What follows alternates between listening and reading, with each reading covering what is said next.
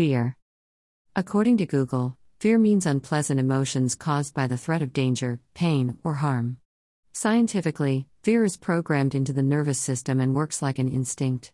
Psychologically, fear is part of instinct, partly learned and partly taught. So, we can say that fear is reflexes. It's the default mechanism in human beings. Fear can occur due to experiences, stories heard, or lessons taught. Yet many times fear is taboo as a weakness. But fear can be a weakness, but it's not a weakness itself. Fear is an instinct that alerts us about a potential threat, harm, or risk. But it doesn't mean that every potential threat is harmful. That's where risk comes. Big Magic by Elizabeth Gilbert has beautifully yet simply described how fear works and how we can work with our fear. I have learned to work with fear after many experiences. In earlier stages, fear got better of me, but eventually, I understand fear is only with you till the entrance. What I mean is when you have a hard situation or choice to make, fear, anxiety, and nervousness are all prominent.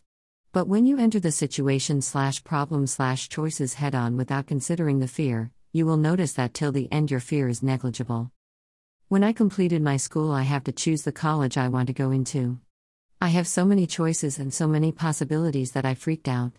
Also, I feared that I will get separated from my friends, I will have to make new friends, which, by the way, I am really bad at, and blah blah blah.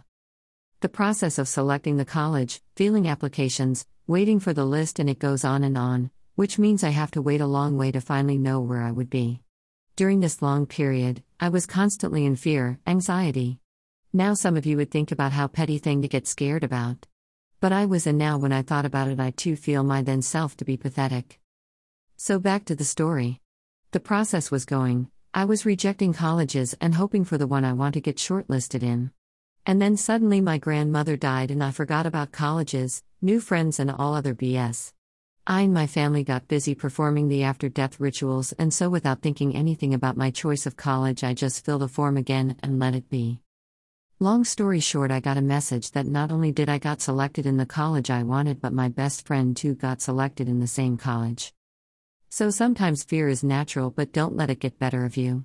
Let it be there. Sometimes patience is what fights with your fear.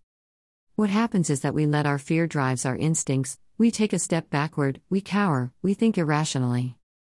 Fear should never be a driving force in our decisions but rather a factor, among many, while taking a decision.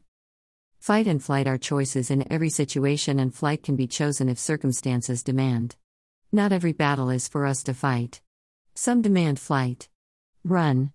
Give up. A step back. Ignore. Sidestep. It's not a weakness but rather smartness.